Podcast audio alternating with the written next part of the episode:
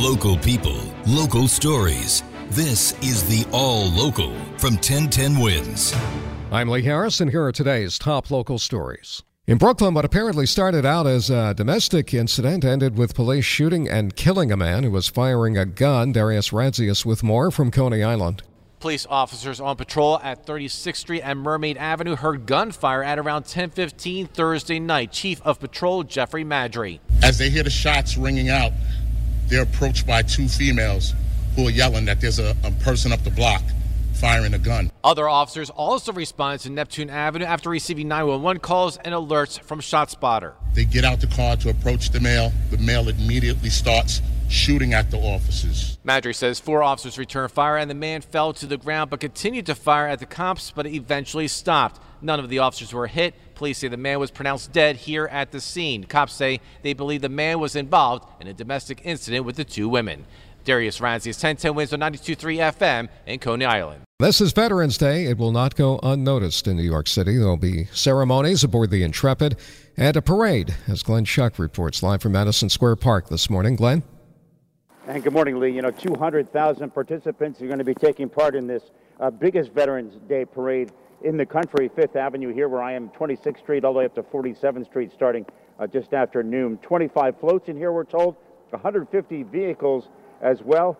And as we've been talking about, a little rain to be expected too, so be prepared for that. And also this afternoon, the traditional wreath laying into the Hudson River from the Intrepid. We spoke with the Intrepid's David Winters intrepid officials who, who, will, who will talk to our former crew members and our audience and tell them about um, the sacrifices of the men and women who serve.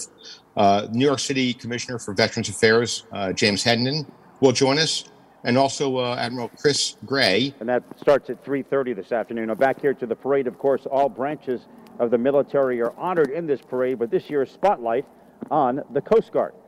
Glenn Schuck, 1010 wins on 92.3 FM, live at Madison Square Park.